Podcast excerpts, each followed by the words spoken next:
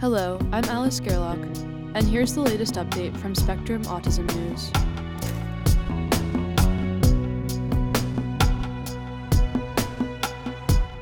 Motor Difficulties in Autism Explained by Lauren Schenkman. Most autistic people, 87% according to the latest estimate, have some sort of motor difficulty, ranging from an atypical gait to problems with handwriting. These issues are distinct from the repetitive behaviors considered to be a hallmark of autism. And yet, despite their prevalence, motor problems are not considered a core trait of autism because they also occur with other conditions such as Down syndrome, cerebral palsy, and attention deficit hyperactivity disorder. Here, we describe what experts know about the causes, characteristics, and consequences of motor difficulties, which they say are among the least understood and most neglected aspects of autism. They also call on researchers to better assess motor difficulties in autistic people and for clinicians to treat these problems, especially because motor setbacks may have consequences far beyond simply impeding movement. What types of motor issues do autistic people have? They may have gross motor problems, such as a clumsy, uncoordinated gait, and difficulties with fine motor control, such as manipulating objects and writing. Some may have trouble coordinating movements between the left and right side of the body among different limbs, making it difficult to do actions like pumping their legs on a swing, jumping, skipping, or hopping. Others may have low muscle tone and problems maintaining their posture or balance. Still others seem to have trouble with actions requiring hand eye coordination, such as catching a ball or imitating the movements of others, and with planning a series of movements or gestures, known as praxis. These difficulties can range from mild to severe and can impact any motor system of the body. At what age do motor issues start? They can appear in infancy. For instance, one month old infants who are later diagnosed with autism tend to move their arms less than typical infants do. By about four months of age, a typical child can keep her head in line with her shoulders when pulled up into a sitting position, but a baby with autism often lacks that strength and her head will flop back. And at 14 months, an age when most typical children are able to walk, autistic children may still be unable to stand. Other motor issues can include struggling to grasp objects or sit up, and not clapping and pointing. How are motor problems linked to genetic factors that influence autism? Some mutations that predispose people to autism may also contribute to motor issues. For example, every one month delay in beginning to walk increases a child's odds of having a spontaneous mutation in an autism gene by 17%, according to a 2017 study. And some syndromic forms of autism, those that have a single genetic cause include particular motor issues among their defining characteristics. People with Phelan McDermid syndrome often have low muscle tone, and children with Dup 15q syndrome tend to have a characteristic gait. Although motor issues tend to be most severe in autistic people who have intellectual disability, they can affect anyone on the spectrum. For example, people with autism who carry spontaneous mutations have an increased likelihood of motor problems, regardless of whether they have intellectual disability, according to a 2018 study. Other studies have found that children on the spectrum have more motor issues than do typical controls who are matched for intelligence quotient.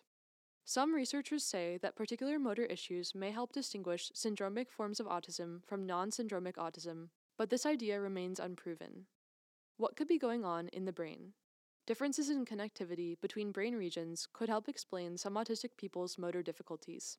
For instance, children with autism have decreased synchrony in the activity between their visual and motor regions. The less synchronization there, the more severe their social deficits based on a standard scale. Their motor issues may also stem from less connectivity between the inferior parietal lobe, a region involved in hand eye coordination, and the cerebellum, which helps guide and correct movements. Other evidence implicates weak connections between sensory and motor regions and atypical activity in a network important for motor planning. People with autism also seem to discount visual information and rely more on proprioception or their internal sense of their body's position than typical people do when learning to use a new tool. The more that people with autism rely on proprioception, the more severe their social deficits, although researchers are not yet sure why this is the case. Can motor issues contribute to autism traits? Perhaps. Motor issues in infancy have been tied to delays in babbling, gesturing, and acquiring new vocabulary, and they may have other cascading effects on cognitive, social, and emotional development. That is because motor abilities, such as sitting up, reaching for objects, and walking, give babies access to new experiences that prompt learning.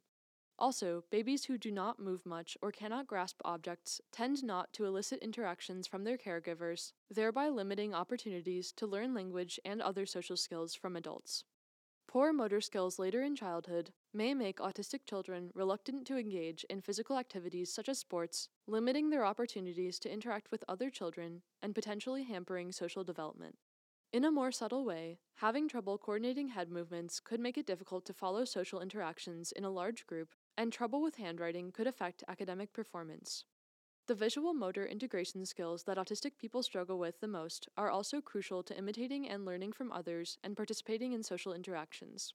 Although motor issues undoubtedly hamper social and cognitive development, it's unlikely that they are the sole cause of social difficulties, some researchers say. Instead, motor and social differences in people with autism may have the same root cause in the brain, they say. How do doctors and researchers measure motor skills?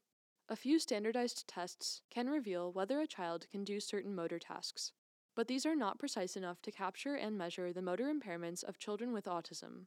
Also, the tasks, which were designed for typical children, may be difficult or impossible for children with intellectual disability or cognitive impairment.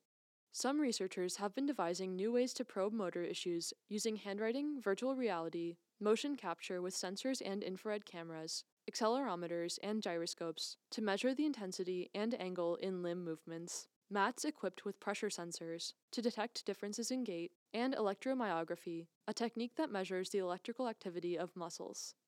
But researchers say they are still a long way off from standardizing these measures. Finding measures that capture autistic people's motor differences is the first step. How are motor problems treated? The standard treatments typically include physical and occupational therapy, but these may not fully address autistic children's needs, researchers say. What's more, only 32% of children with autism get treatment for their motor issues. Some experts have begun trying out new treatments, such as adapted sports programs, yoga, martial arts, and movement therapies involving music, although there is little evidence yet whether any of these approaches are effective.